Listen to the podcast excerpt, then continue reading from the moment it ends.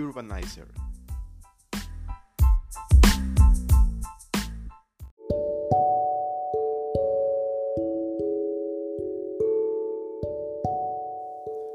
Buenos días, salió el sol, cantan los pájaros, entra el aire por la ventana.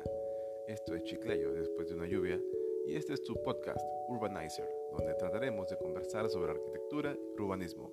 Hoy día nos toca ir a comprar a Metro de Santa Elena. ¿Qué nos deparará el futuro?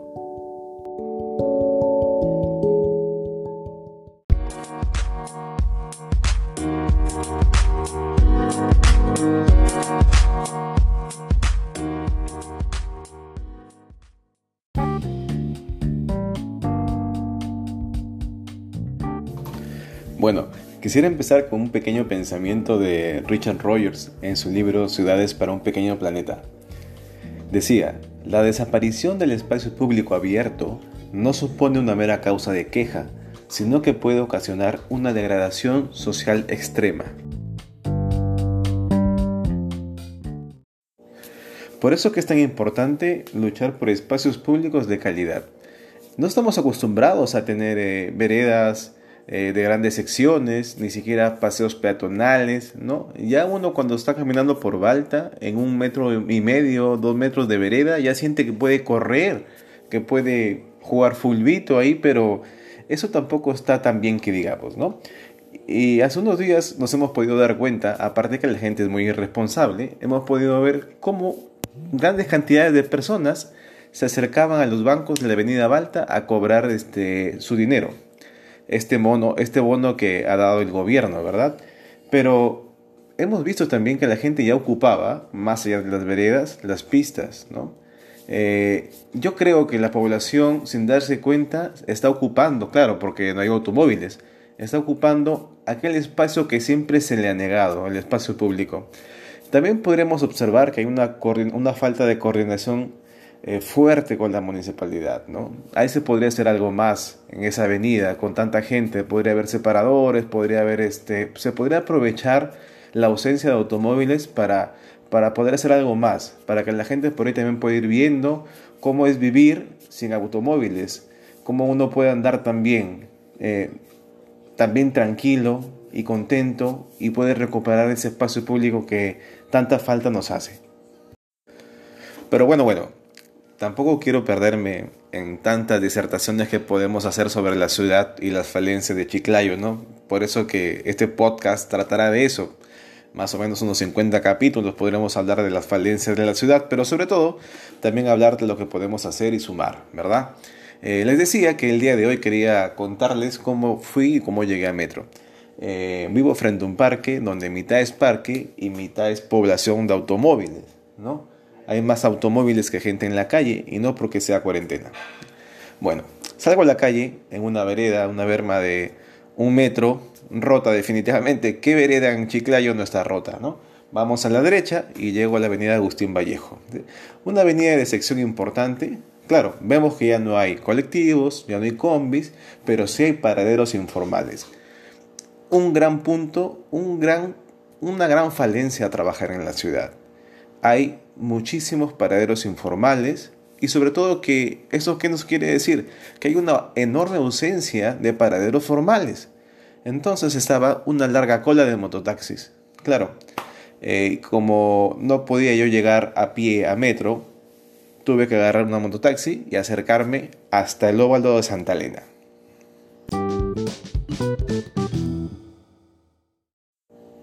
Bueno, llegando al óvalo, Sabemos que está Metro, están los bancos, está BBVA, está Scotiabank, está el grifo Primax, con adentro con otros cajeros, BCP y demás, ¿no? Está, es una gran zona financiera, ¿no?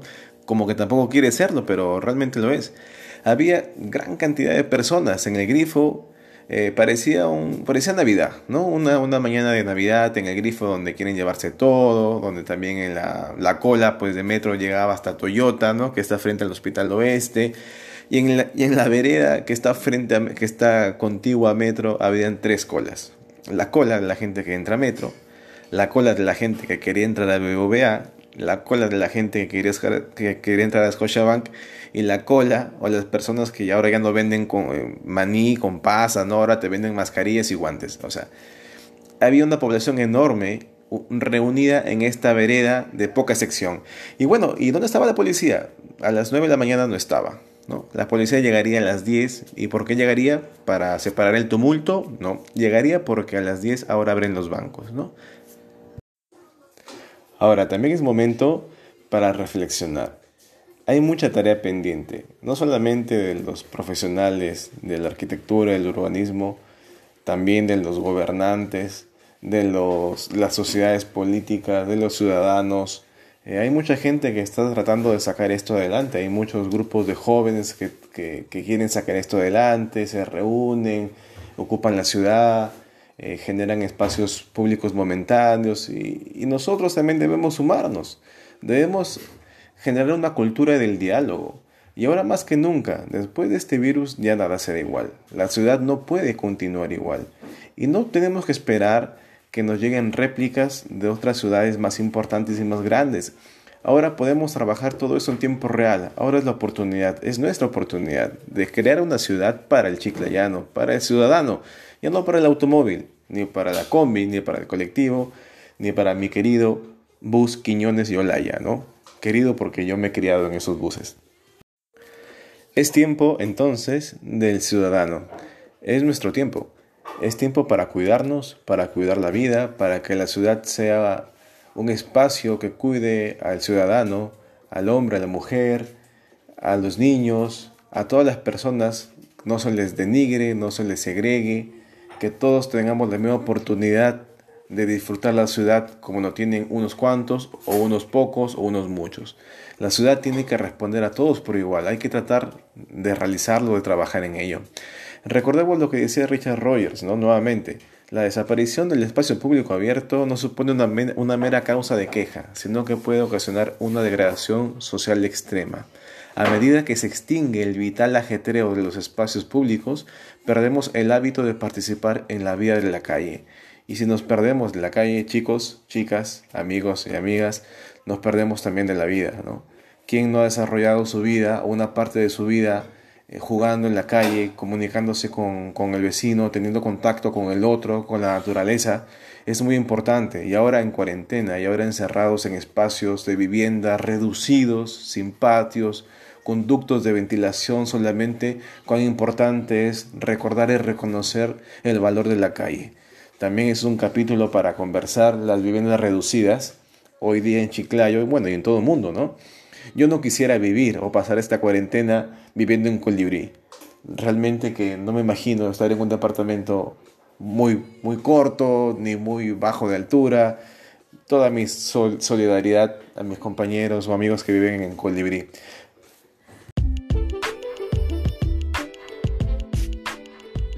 Aquí llegamos a las reflexiones finales de tu podcast Urbanizer.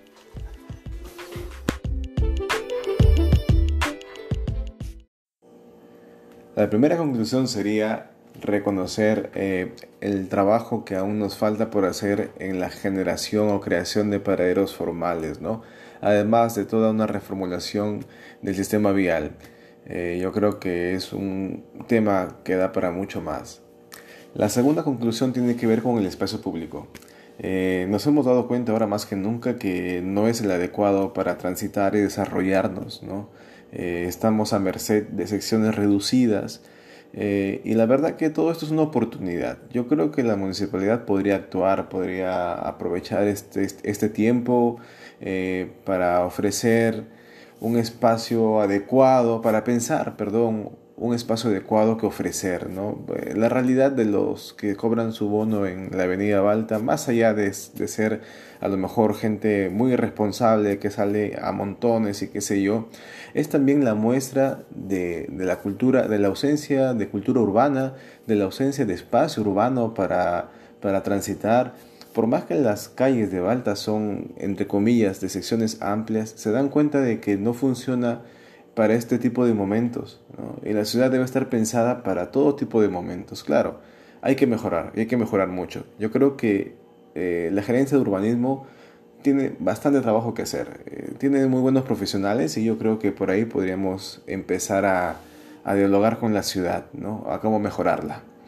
Una tercera conclusión podría ser que mm, hay algo que venía pensando, ¿no? En cómo los arquitectos o la municipalidad eh, podría aportar con la Policía Nacional del Perú. Yo sé que la policía tiene sus propios planes, ¿no? Eh, frente a esta cuarentena y cómo vigilar la ciudad, ¿no? Pero quizás la Gerencia de Desarrollo Urbano podría aportar en el reconocimiento de zonas de alto tránsito urbano en esta cuarentena. Eh, para que pueda fortalecer, aportar a la policía y que ellos fortalezcan la vigilancia. Por ejemplo, miren, sabemos que tenemos acceso a tres lugares, aquellos que no somos personal de salud. Podemos ir a comprar al mercado, supermercados y bancos.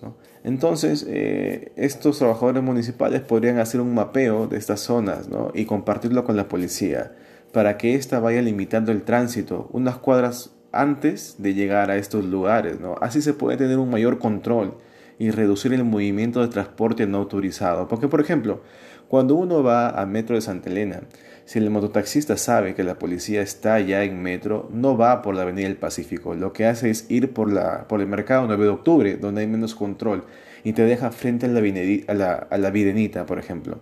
Entonces, eh, no solo se trata de que el policía esté fuera del metro, se trata de que haya un trabajo en conjunto para reconocer que toda la zona debe ser cercada, quizás con un policía en cada lado, y evitar que los transportes este, informales o que no deberían transitar por ahora vayan y hagan su negocio.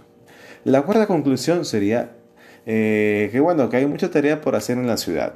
Tenemos todos que trabajar y poner el hombro. Y este podcast tiene esa finalidad, de poder dialogar sobre la ciudad y concebir juntos ideas que ayuden a mejorarla. Gracias por acompañarme en este pequeño viaje al interior de nuestra ciudad y espero tus comentarios en las redes donde colgaré este primer capítulo para tejer entre todos una mayor cultura urbana. Nos vemos.